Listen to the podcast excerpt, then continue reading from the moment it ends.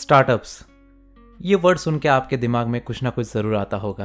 आपको excitement feel होती होगी, ग्लोरियस लगता होगा और उतनी ही परेशानी भी होती होगी, क्योंकि ये आसान नहीं है जैसे लगता है, वैसे बिल्कुल है नहीं। तो क्या क्या चीज़ें होती है इसके पीछे, कैसे ये स्टार्टअप्स चलते हैं, कैसे इनको फंडिंग मिलती है, उसके पीछे क्या लॉजिक होता है, क्या थॉट प्रोसेस होती है, इसके बारे में आज हम चर्चा करने वाले हैं। और ये सब चर्चा करने के लिए हमारे शो पे एक स्पेशल गेस्ट मौजूद है जिनका नाम है देवांश लखानी। वो लखानी फाइनेंशियल सर्विसेज के डायरेक्टर है और उनके साथ बातें करके हम इन सारी प्रोसेस को पूरी तरह से अच्छे से जानने वाले हैं। And before we do that, motivations park इस हिंदी पॉडकास्ट में आपका स्वागत है। मैं हूँ आपका दोस्त और आपका होस्ट रोहित। तो चलिए आज के इस एपिसोड की शुरुआत करते हैं। हाय देवांश, कैसे हो आप? एकदम बढ़िया रोहित जी, आप बताइए आप कैसे हो? मैं तो बिल्कुल बढ़िया हूँ and I am looking forward for this particular podcast episode. तो शुरू करने के पहले मुझे आपके बारे में बताइए और आपके काम के बारे में मैं जानना चाहूंगा। Sure Rohit ji.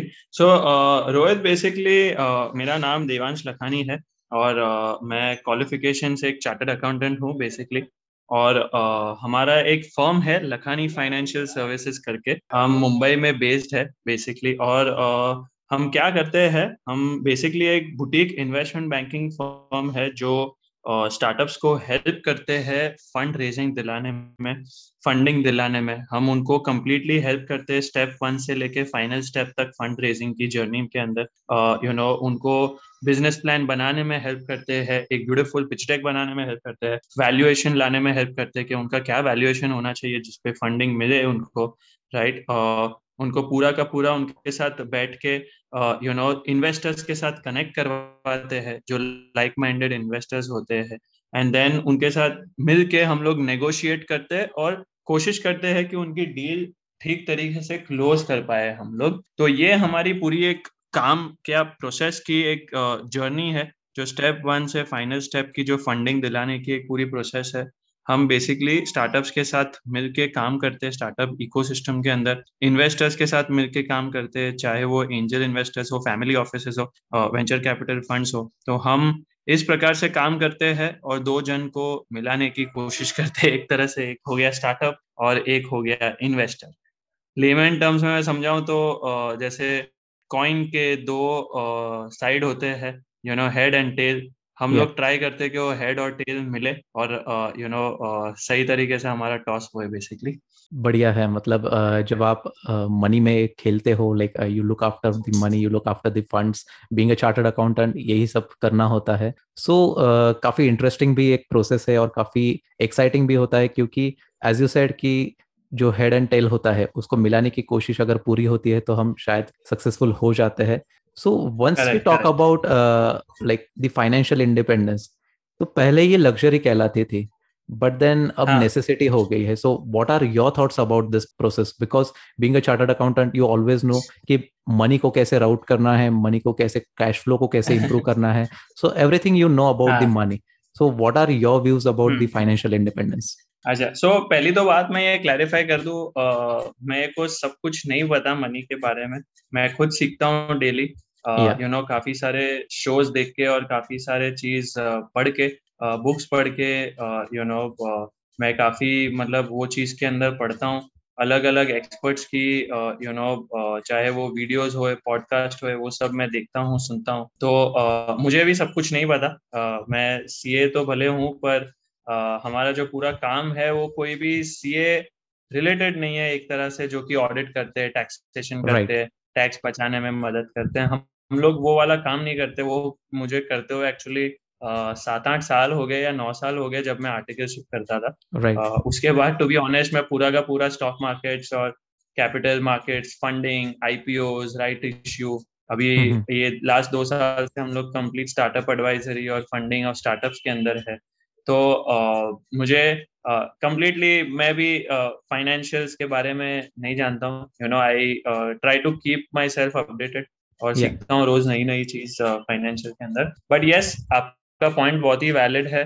Financial independence या फाइनेंशियल एजुकेशन एक तरह से आप बोल लो, बहुत ही ज्यादा इम्पोर्टेंट है फॉर स्टार्टअप फाउंडर्स स्पेशली जिनके साथ हम डील करते हैं on a day to day basis, उनके साथ वो डील करना, उनको फाइनेंशियल इंडिपेंडेंस समझना बहुत ही ज़्यादा इम्पोर्टेंट होता है, क्योंकि ये मैंने बहुत ही क्लोजली देखा हुआ है। जो फाइनेंशियल जो स्टार्टअप फाउंडर्स है उनका जो फाइनेंशियल एक्यूमेन होता है या बिजनेस एक्यूमेन होता है वो काफ़ी कम पहलू पे है अभी। मतलब on a scale of 1 to 10 अगर मैं बताऊं तो 1 to 3 के अंदर रहता है इनका, मतलब जो फाइनेंशियल एक्यूमेन या एजुकेशन रहता है।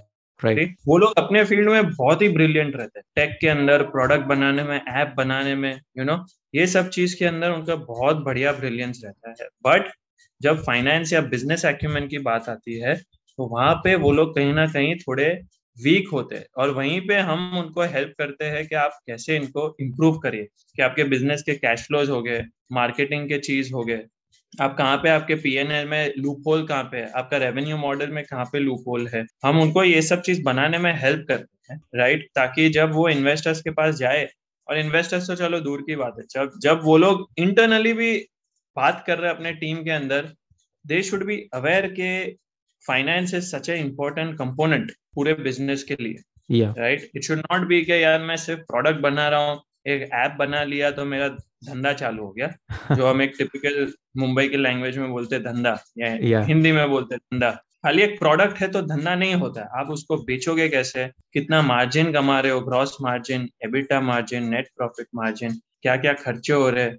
राइट, आपके डेटर के डेज क्या है, क्रेडिटर के डेज क्या है, इन्वेंट्री आप कब तक होल्ड करते हो, तो ये सब चीज बहुत सारे लोग को नहीं पता होती है जब वो लोग एक स्टार्टअप करते हैं। स्पेशली जो स्टूडेंट्स हो गए या यंग फाउंडर्स हो गए जो अभी अभी शायद पास आउट हुए हैं और ये अपना एक स्टार्टअप स्टार्ट कर रहे हैं, उनको बहुत बढ़िया नॉलेज होता है टेक्नोलॉजी और प्रोडक्ट का, पर जब बिजनेस सेंस या फाइनेंशियल एक्यूमेन की बात आती है तो तब जाके थोड़ा उनको दिक्कत आती है।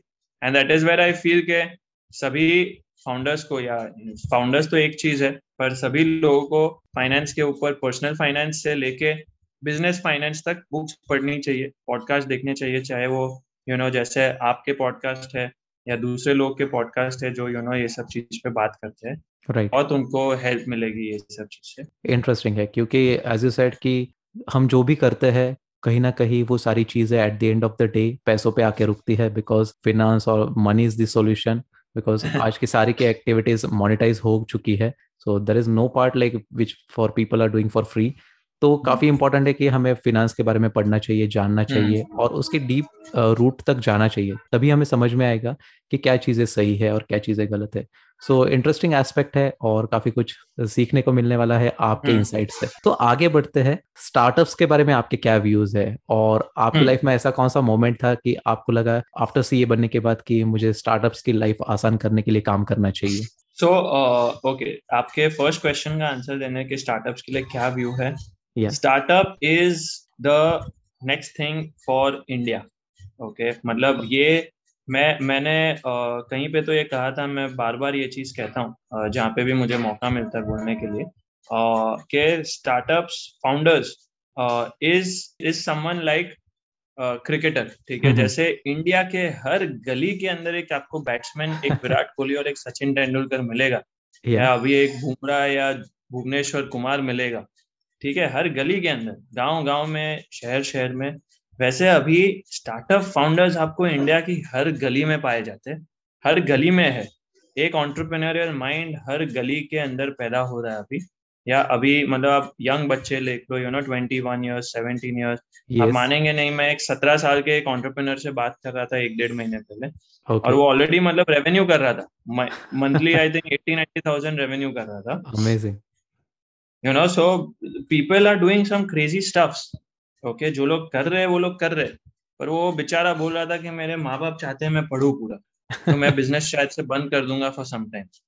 तो ये सुन के एक तरफ से मुझे अच्छा भी लगा कि चलो पढ़ाई पे भी ध्यान देनी चाहिए, 17 साल का एजुकेशन कंप्लीट कर ले यार, उसके बाद बिजनेस कर लेना थोड़ा, और एक तरफ से मेरा एंटरप्रेन्योरियल माइंड को बुरा भी लग रहा था कि यार कोई मतलब अपने हिसाब से कुछ अच्छा करने जा रहा है तो उसको रोका जा रहा है। So it was a mix bag for me, but anyways ये चीज इंडिया के अंदर एक क्रिकेटर की तरह आ रहा है स्टार्टअप का वेव जो है। सो वही है कि हर गली में आपको एक फाउंडर मिलेगा, एक एंटरप्रेन्योर मिलेगा, राइट। सो ये मेरी बहुत ही बेसिक और सिंपल लेवल पे एक इनपुट है स्टार्टअप के अंदर, जो इंडिया में अभी जो वेव है स्टार्टअप्स का बहुत ही मैसिव वेव है, शायद कोरोना वायरस से भी ज्यादा मैसिव वेव हो सकता है ये, राइट, जो और लंबे समय तक चलेगा। कोरोना वायरस तो शायद निकल भी जाएगा, वायरस से कम हो जाएगा, पर ये वायरस रुकेगा नहीं स्टार्टअप का। ये अगले 10 साल का डेकेड में इंडिया का ये नेक्स्ट वायरस है, पॉजिटिव वायरस है, इससे किसी का नुकसान नहीं होगा, इनफैक्ट बहुत बड़ा फायदा होगा पूरे देश का। So that is what I feel about startups. And second thing is, जो आपका दूसरा क्वेश्चन था कि मैं कहाँ से आया इसके अंदर, कभी प्लान नहीं किया था एक्चुअली, नेवर प्लान्ड इवन कि मैं खुद का एक बिजनेस स्टार्ट करूंगा। मेरा हमेशा प्लान था कि यार सीए बन जाता हूँ और बन के मतलब कुछ अच्छा जॉब वॉब कर लूंगा, चाहे वो मिड साइज फर्म हो। बिग फोर में कभी नहीं जाना था, जैसे EY, KPMG, ये सब में मेरा कभी इंटरेस्ट था ही नहीं। मुझे बहुत बोरिंग लगते हैं वो लोग, रात तक काम करते पूरा स्ट्रेस आउट कर लेते। सो मैं ना ऐसा कभी चाहता था मेरे लिए, ना हम लोग की टीम आज 8 से 9 जन की टीम है, ना वो लोग को मैं ऐसा करने के लिए ये करता हूँ। हम लोग का कल्चर हमने ऐसा सेट ही नहीं किया, क्योंकि मैं खुद नहीं चाहूँ कि मैं इतना टाइम तक पढ़ूँ। I never wanted to go there, काम करूँ, इसलिए मतलब सीए बना। पर सीए बनते बनते जब मेरा लास्ट पेपर था, मैं बहुत ही कुछ, ये थोड़ा मैं 2 मिनट ज्यादा लूंगा, sure, definitely। So, मैं जब पढ़ रहा था लास्ट अटेम्प्ट, मतलब मेरा थर्ड अटेम्प्ट था, मैं थर्ड अटेम्प्ट में क्लियर हुआ। जब पढ़ रहा था तब मैं इक्विटी मार्केट्स और स्टॉक मार्केट्स के अंदर बहुत ही ज्यादा रिसर्च कर रहा था। मेरे 3 ही पेपर बाकी थे थर्ड अटेम्प्ट में, तो टाइम बहुत था मेरे पास। तो मैं बाकी सब पे चीज पे बहुत रिसर्च करता था, जैसे stock markets, equity, balance sheet, P&L study करना, रिसर्च कैसे करते हैं, थोड़ी ट्रेडिंग वगैरह करना स्टॉक मार्केट्स पे। तो ये सब चीज पे मैं बहुत कुछ रिसर्च करता था, वो करते करते मेरा इंटरेस्ट उसके अंदर आ गया। और मैंने सोचा कि यार अभी सीए बनने के बाद तो मेरे को इक्विटी रिसर्च ही बनने का, एनालिस्ट बनना है। तो फिर सीए बन गया, एंड देन बहुत ढूंढा, 4-5-6 महीने मैंने जॉब के लिए ढूंढा इक्विटी रिसर्च के लिए, पर मिल नहीं रहा था जब तक मुझे तब तक मैं एक रिलेटिव के फॉर्म के अंदर, सीए फॉर्म के अंदर थोड़ा काम कर रहा था छोटा मोटा। बट जब मुझे मिला, बहुत ही लो पे स्केल था, और ये मैं एक चीज शायद आपके ये माध्यम के द्वारा लोगों को समझा, मतलब लोगों को बता पाऊँ कि बहुत ही लो स्केल पे जॉब था, not on par with the fellow CS जो मेरे साथ सीए बने थे, शायद उनको 2.5-3 गुना मेरे से ज्यादा पैसा मिलता था। पर मैंने वो लिया क्योंकि मुझे एक्सपीरियंस चाहिए था इक्विटी रिसर्च और स्टॉक मार्केट के अंदर। अच्छा मिड साइज था, बहुत सीखने को मिला, 2-2.5 साल वहां पे रहा, बहुत सीखने को मिला। मेरे अंदर वहाँ पे एक टीम बन चुकी थी जिसको मैं लीड कर रहा था within the first 6 months मेरे वहाँ पे जाने से। तो पीपल मैनेजमेंट थोड़ा सीखने को मिला, कैसे रिपोर्ट करते, कैसे हैंडल करते लोगों को, तो ये सब चीज सीखने को मिला। और फिर मुझे लगा कि यार अभी छोड़ना चाहिए, क्योंकि अभी थोड़ा सीख गए, उनका मतलब उनके सैलरी से कैपिटल भी डेवलप कर दिया, तो अभी थोड़ा रिस्क ले लेते हैं। तो सीख भी लिया, पैसा भी जमा कर लिया, थोड़ा एक टिपिकल गुजराती माइंडसेट से मतलब तो वो थोड़ा जमा भी कर दिया। और फिर अपने LFS की शुरुआत हुई जैन 2018 से। बहुत ही बेसिक लेवल से सिंगल 1 मैन शो से शुरुआत हुई, जैसे सब लोग करते हैं, आई फील सब एंटरप्रेन्योर 1 मैन शो से स्टार्ट करते हैं।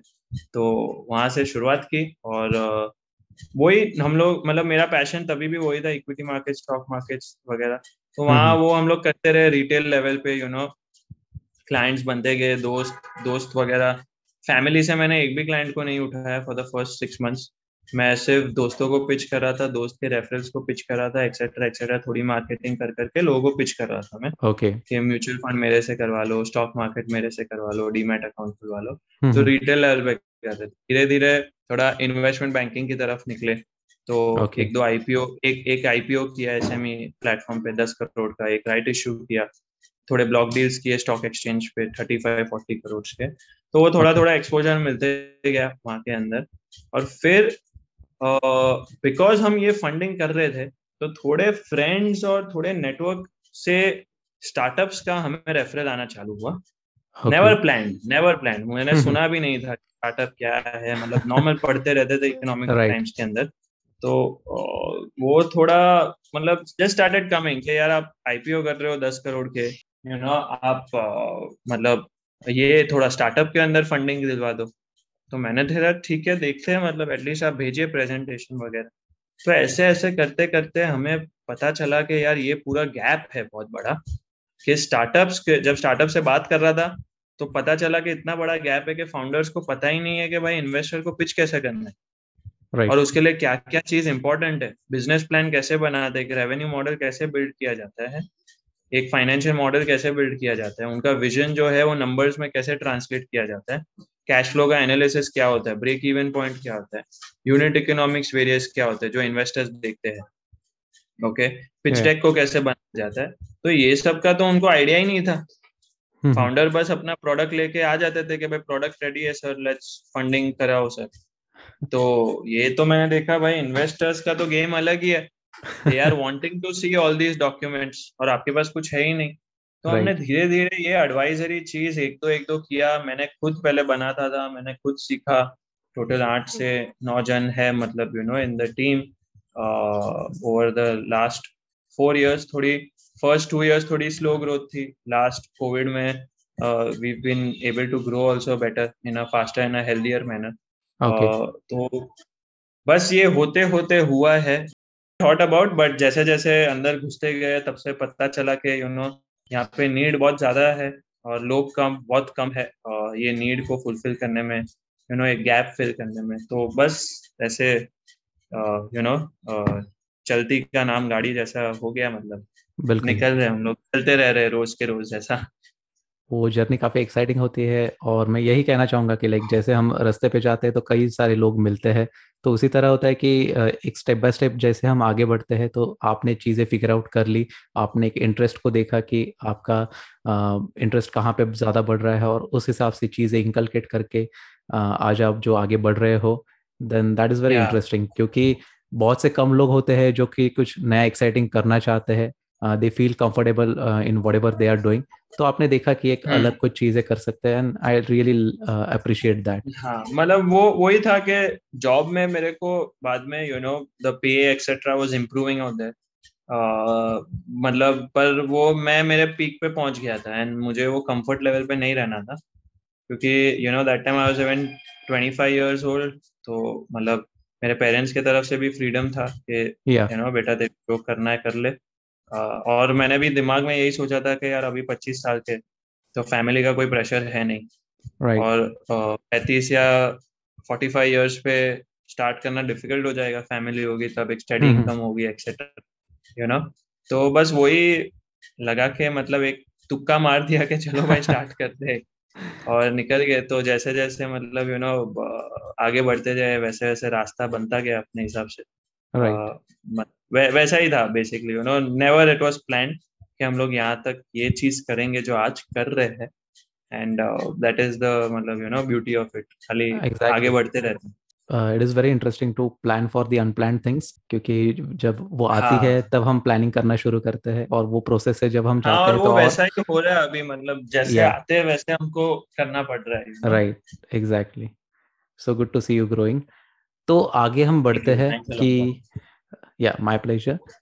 तो जैसे कि हम आगे बढ़ते हैं कि आपने कहा कि एक स्टार्टअप के पास या फिर एंटरप्रेन्योर के पास प्रोडक्ट या फिर सर्विस रेडी होता है, बट जो वीसीज होते हैं, जो एंजल इन्वेस्टर्स होते हैं, वो ऐसे कौन से फैक्टर्स को देखते हैं बिफोर फंडिंग देम? तो मैं आपसे जानना चाहूंगा और like how do you help them to fulfil their needs. अच्छा, सो बहुत ही इंटरेस्टिंग क्वेश्चन है ये बेसिकली, क्योंकि from the point of founders ये काफ़ी फाउंडर्स मुझे पूछते हैं और ये शायद आपके मीडियम के द्वारा उन तक ये मैसेज भी पहुंचे, यू नो।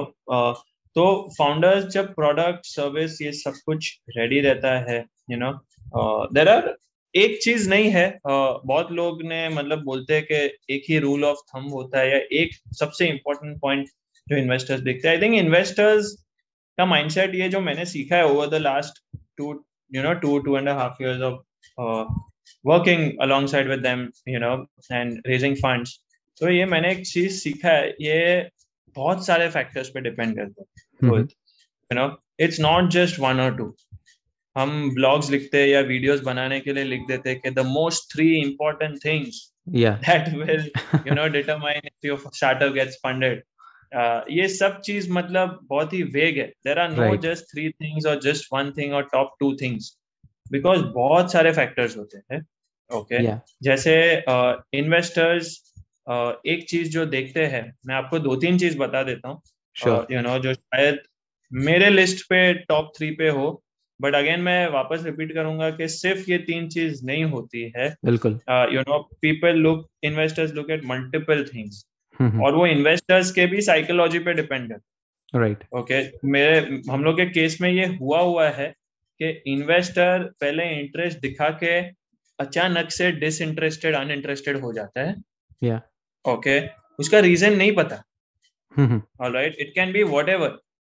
उसका मूड ऑफ है, उसको गुस्सा आ गया, किसी ने टाइमली चीज नहीं हुआ, उसके घर पे झगड़े चल रहे, you know it is something on those lines only. तो वो भी बहुत सारे क्वालिटेटिव फैक्टर्स भी है जो उसके इंटरनल है. हमने कोई गलती भी नहीं की है, हमारा सब राइट है, पर वो शायद डील नहीं करे. ये लेजिट हमारे साथ हुआ है, Rohit, you know for one of our startups.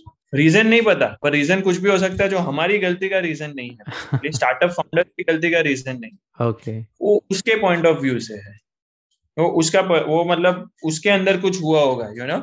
Right, उसका कोई जस्टिफिकेशन नहीं है वैसे.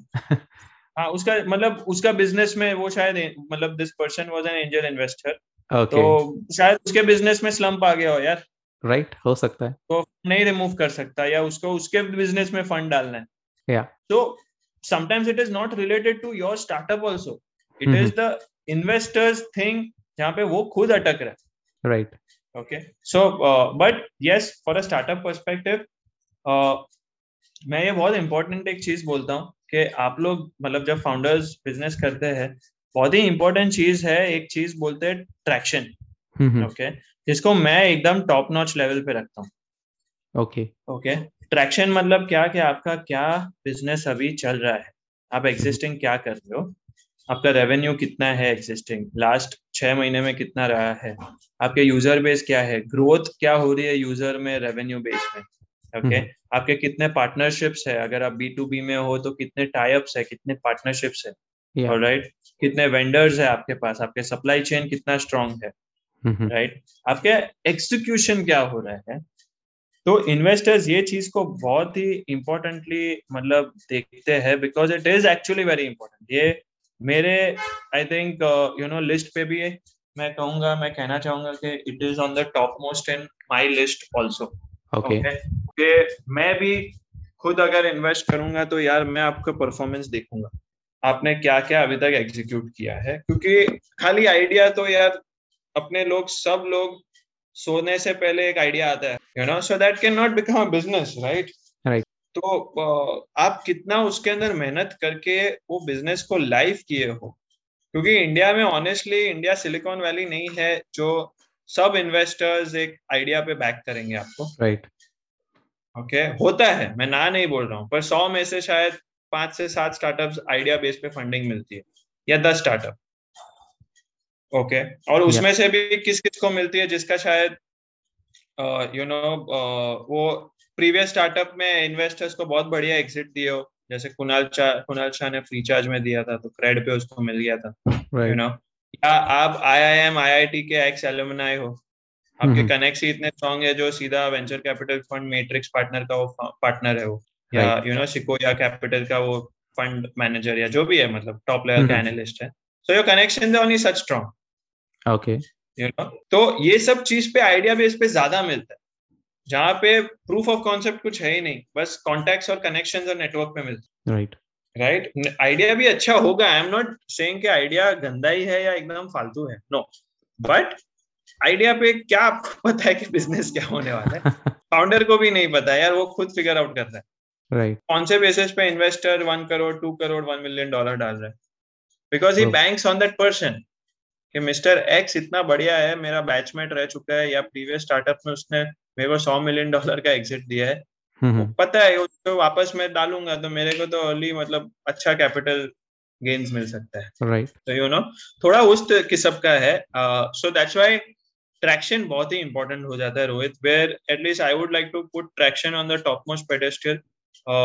इवन आई थिंक मैं मेरे लिए तो बोल ही सकता हूँ, but I think even for quite a few of the investors they look at traction, you know, जितना हमने ये समझा है मार्केट को। इंटरेस्टिंग है, मतलब काफी कुछ चीजें फिगर आउट करनी पड़ती है। It is not just the product कितना अच्छा है, क्या ट्रेंडिंग चल रहा है, ऐसा करेंगे तो लाइफ आसान बन जाएगी, but exactly you have to prove it कि हाँ सच में ये बेनिफिट करेगा और फिर हम फंड्स के लिए देख सकते हैं। सो अच्छा लगा ये सुन के कि कुछ एक ये चीज में there is no fake it till you make it. हाँ, ultimately. Exactly, because don't fake it till you make it in sales, in marketing, in a lot of other things. But to investors, you can बहुत कम investors मतलब हाँ बोल देंगे if you're faking it till you make it. Right, right. क्योंकि at the end of the day पैसों का सवाल है, कोई नहीं चाहता है कि उनका पैसा डूब जाए, हर कोई चाहता है कि अप्रिशिएट हो, कंपाउंड हो, ताकि और बेहतर तरीके से हम लोगों की लाइफ को आसान बना सके with the other products as well और दी सर्विसेज। करेक्ट। या सो जब हम स्टार्टअप्स के बारे में सुनते हैं लाइक फंडिंग हो गया, तो few people prefer to be a bootstrap startup और कुछ लोगों को फंडिंग लगती है। सो आपके पास भी ऐसे क्लाइंट्स आते होंगे, आपके भी डिस्कशंस होते होंगे, so what are the factors you suggest them कि आपको फंड्स की जरूरत नहीं है, you can run a bootstrapped startup, और फिर कैसे होता है वो सारी चीजों के बारे में? वंडरफुल क्वेश्चन, बढ़िया क्वेश्चन है। एक्चुअली आज तक मुझे किसी ने पूछा नहीं, क्योंकि स्टार्टअप का नाम सुनते लोग फंडिंग की बात करते हैं। Definitely startup and funding is like, you know, Jai Veeru, जय का नाम आया तो वीरू आएगा ही, मतलब you know it is like that, it is just so synonymous to the word startup, you know. Funding है, स्टार्टअप है तो क्या भाई ये फंडेड है। हाँ, मतलब कोई दूसरा चला रहा है ऐसे लगता है उनको। हाँ, मतलब वो बहुत सिनोनिमस हो गया है, you know. Yes, but coming to your question, I feel bootstrapping करना बहुत इंपॉर्टेंट है। जैसे मैंने कहा कि जब तक आपके पास ट्रैक्शन नहीं आता, आपको बूटस्ट्रैप करना चाहिए या फ्रेंड्स एंड फैमिली से फंड्स उठाना चाहिए, राइट, जो आपके फेस वैल्यू पे आपको पैसा देवे। Okay, so that is very important. But bootstrap आपको कहाँ तक करना है, मेरे अकॉर्डिंगली या मेरे बिलीफ से या मैंने जितना देखा है, ऑलराइट, आपको तब तक बूटस्ट्रैप करना चाहिए जब तक आपका इंटरनल कैश फ्लो अक्रूवल बहुत अच्छा है and your revenue on a monthly basis is exceeding, you know, your cost. Basically, जो monthly cost होता है, that revenue is able to exceed that monthly cost by at least 30%. Okay.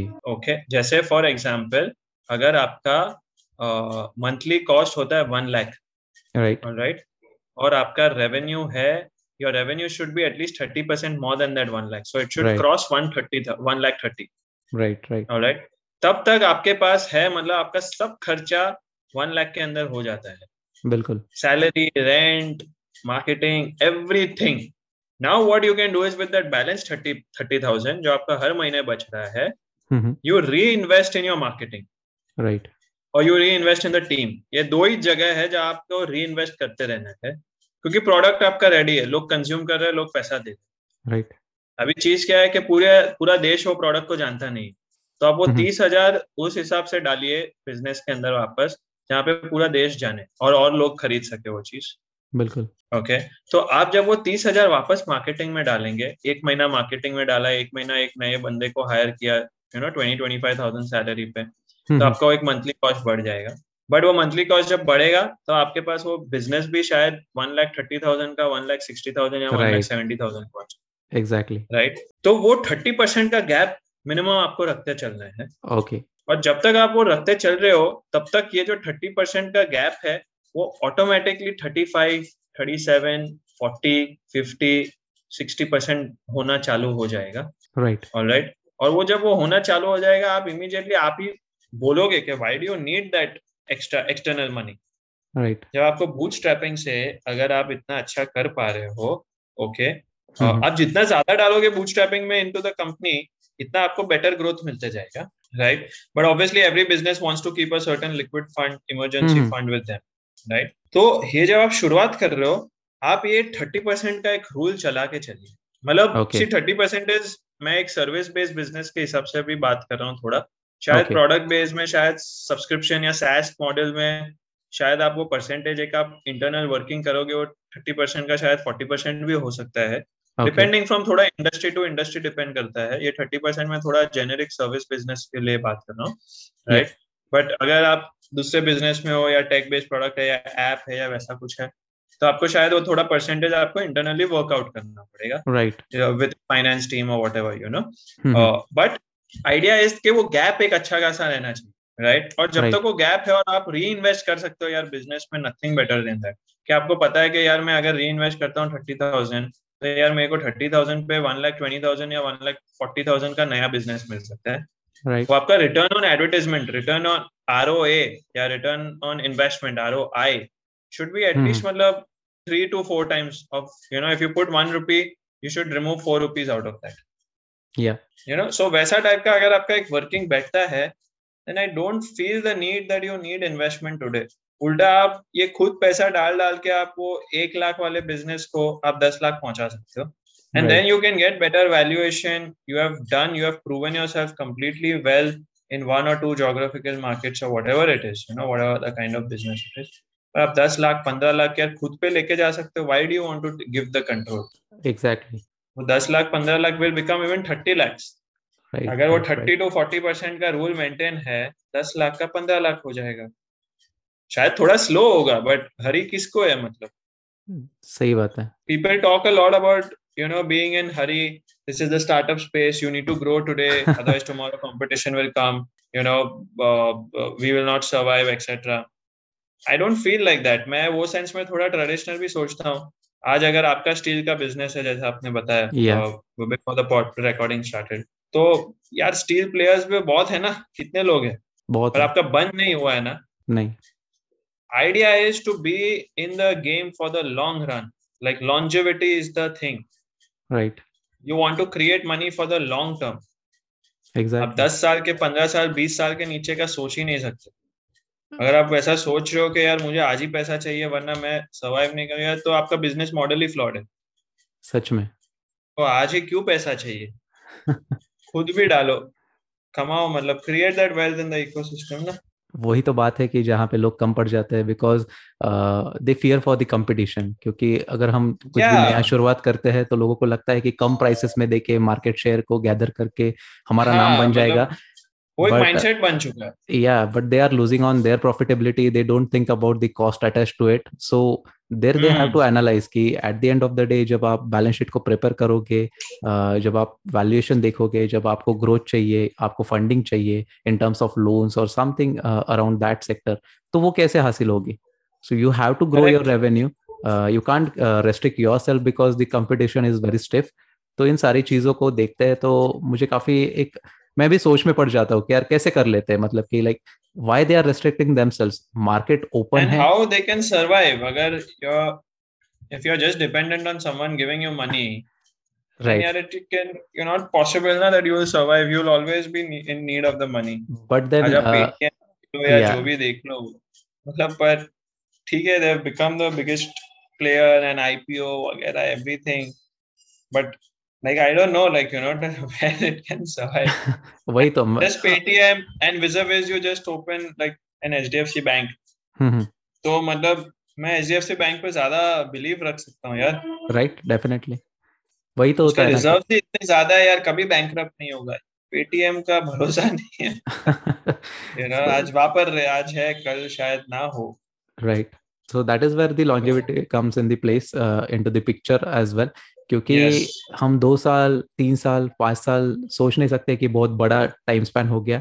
We have to be in the ground से like for 20 years, 25 years, 30 years और more than that. Yes, we have to carry on that particular legacy as well. Yeah, that mindset should be that. Exactly, there is no quick overnight quick rich, you know, scheme basically. सच में ये overnight है ही नहीं, मतलब। पर founders लोग का mentality ऐसा हो गया, स्पेशली द यंग वंस, जिन्होंने अभी तक वो टेस्ट नहीं किया है, you know. So I think the mindset has become like that कि फ्री में सबको बेचेंगे, यूजर्स को हासिल करेंगे। It's not that easy, right.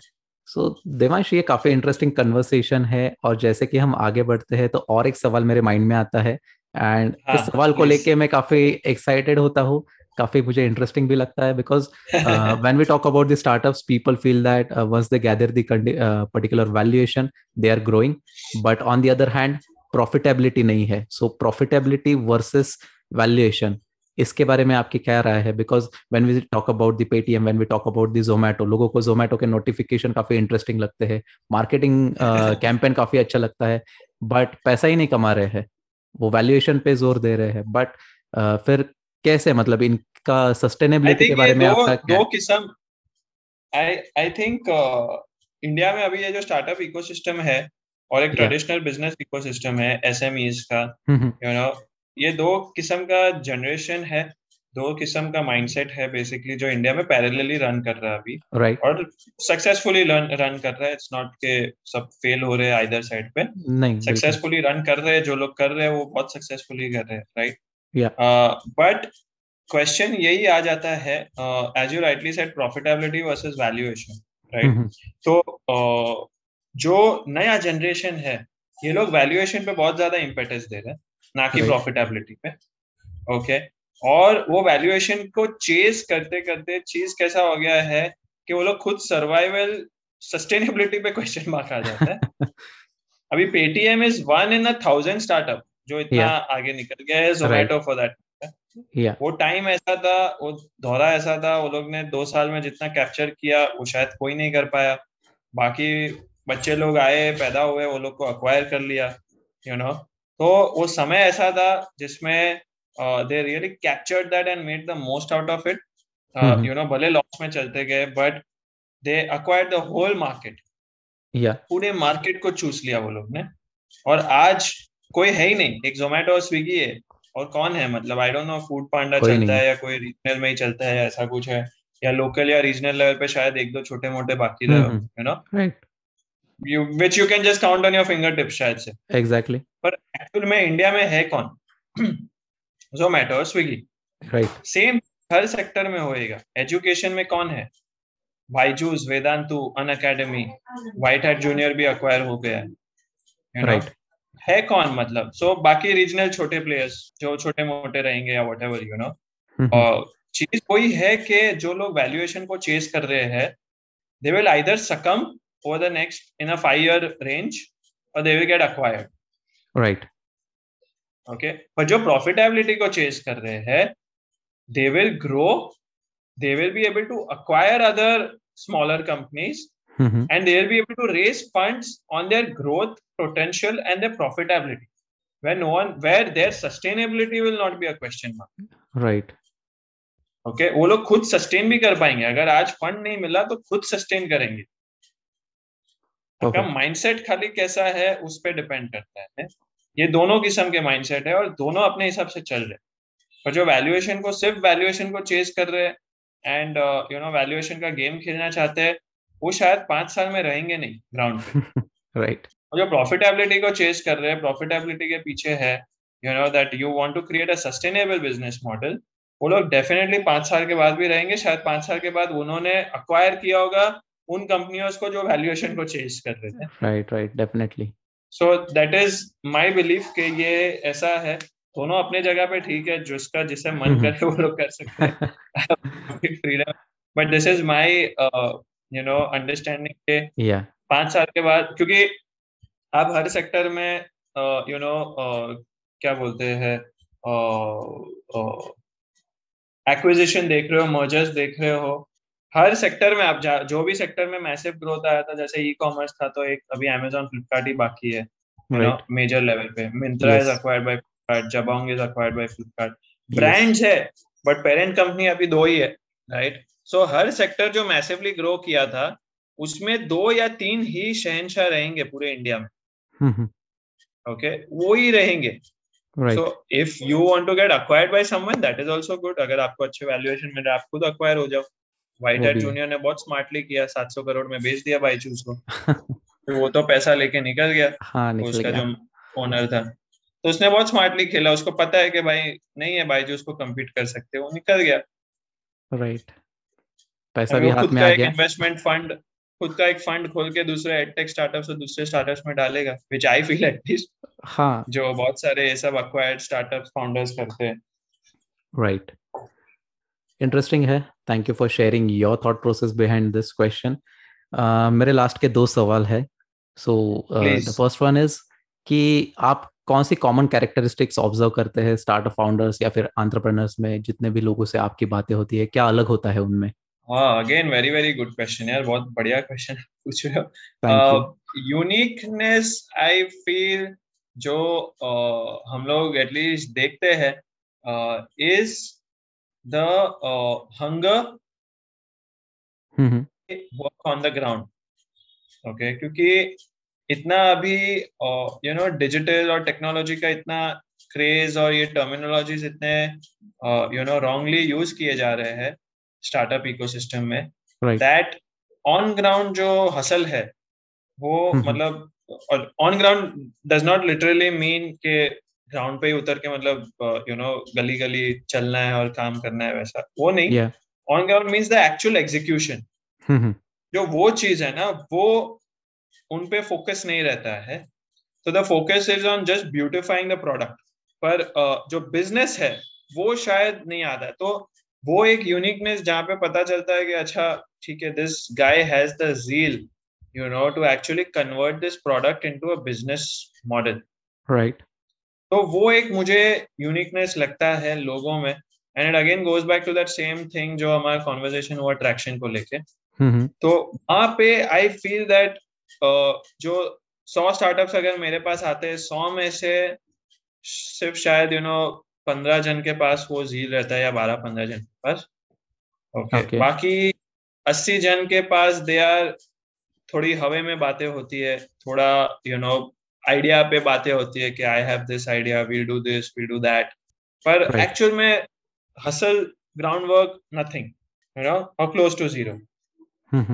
So मुझे ऐसा लगता है कि ये चीज सब एंटरप्रेन्योर को इम्प्लीमेंट करनी चाहिए।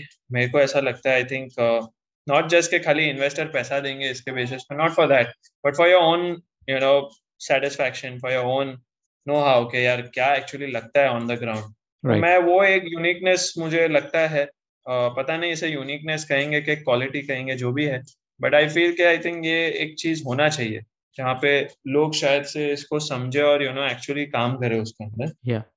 और बाकी चीज I feel you know other uniqueness is with you know just their passion यार। काफी लोग में सिर्फ बात करने से आपको पता चल जाएगा अच्छा you know he is ultra passionate you know. So I think just that zeal और that passion, that you know that hunger to do more, and you know जिसका माइंडसेट थोड़ा रहता है कि यार you know success is not something that is you know owned, it is rented basically, and you know the rent is due daily, so you have to give it your all daily basically. So jiska wo mindset rehta hai, I feel you know wo unke the way of talking unse hi pata chal jata hai, aur wo hame call pe bhi thoda idea aa jata hai yaar this guy is little bit different you know, kyunki aajkal jo bhi meetings hoti hai wo bhi online hoti hai, to hum physically meet karke to gauge nahi kar sakte, but yes I feel something to do on the ground and that hunger or that passion to you know put it on the ground basically, right. So definitely मतलब वो एक होता है कि जब हम कुछ सारी चीजों पे एग्जीक्यूशन करेंगे तभी हमको इम्प्लीकेशन समझ में आएंगे और तभी एप्लीकेशन और बेहतर बन जाएगा। Yes, and I think that starts with,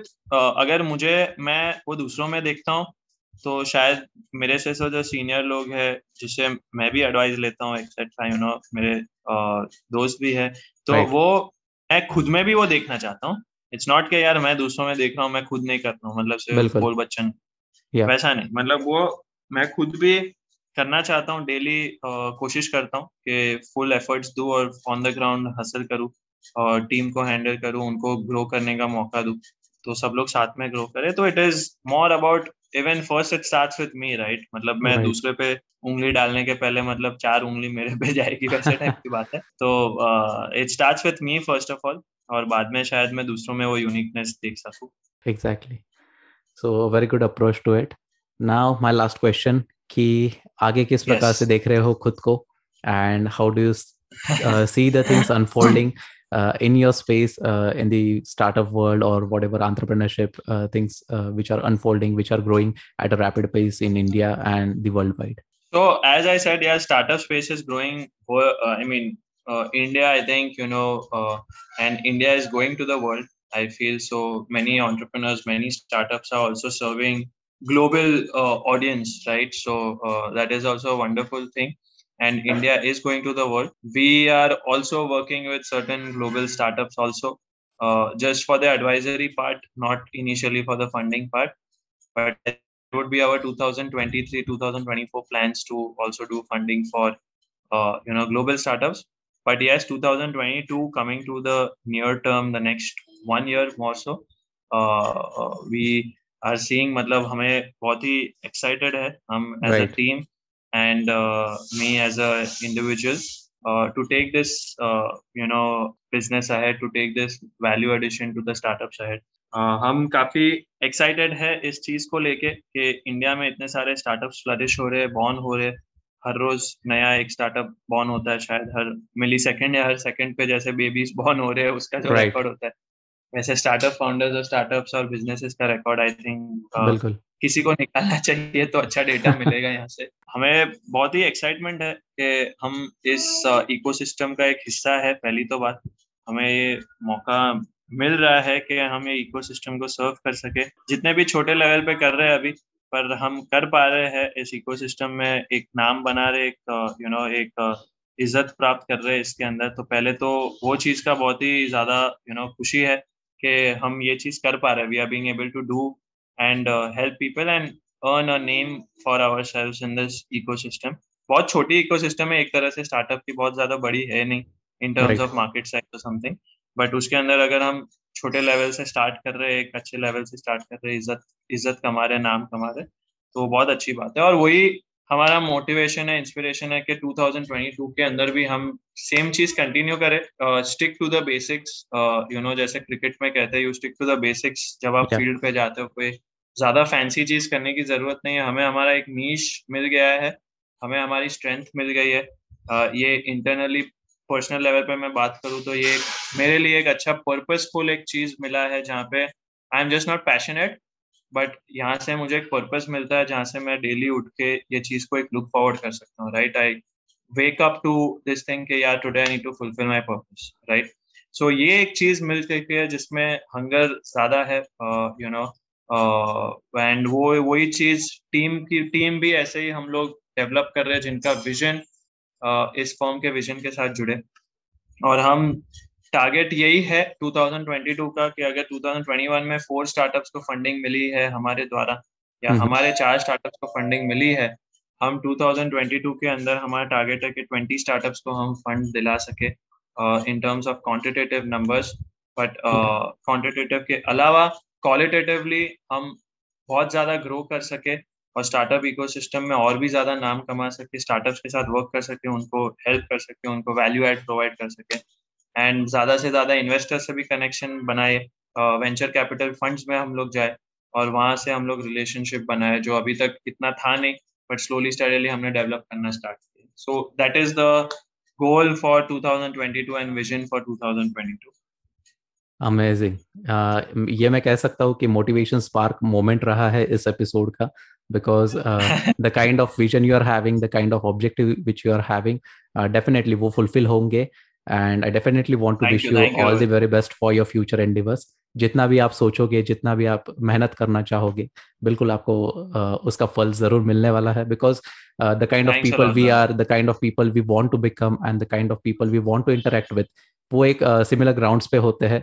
और ऐसे लोगों के साथ बातें करके, ऐसे लोगों के साथ नॉलेज शेयर करके हमारी भी ग्रोथ होती है। So definitely you are going to grow ahead more and more. So definitely all the very best again to you. Thank you. Thanks a lot, yeah, brother. Thanks a lot. My pleasure. And it was amazing talking to you. इस episode से काफ़ी कुछ value added insights मिले हैं मुझे, और listeners को भी मिलेंगे, how they should be looking at the startup, और कैसे एप्लीकेशन होता है सारी चीज़ों का, कैसे एक थॉट प्रोसेस होती yes. है, क्या सोचते हैं। So it was worth of my time as well and it would be worth of listeners time as well. So thank you for giving me the opportunity to host you, और thank you for all your time. Thank you, Rohit, for inviting me. And after a long time, हमारा एक setup हुआ, so thank you for being patient also. And yeah. एक अच्छा मौका मिला, मैंने बहुत time के बाद एक podcast shoot किया, and I can tell you honestly, this has been the best podcast that I've been a part of. So thanks a lot, brother. For having me on the show. Thank you. Thank you so much. It was my pleasure. And stay happy and stay healthy. Bye bye. Take care. Same to you. Thank you. मुझे पता है कि आपको ये episode बिल्कुल पसंद आया है। आपको बस अभी एक काम करना है, आपको इस एपिसोड को शेयर करना है और शो को सब्सक्राइब करना है। मैं और भी नए और एक्साइटिंग एपिसोड के साथ फिर से लौटूंगा। Till then stay happy, stay healthy, bye bye, take care. This podcast was created on Hubhopper Studio.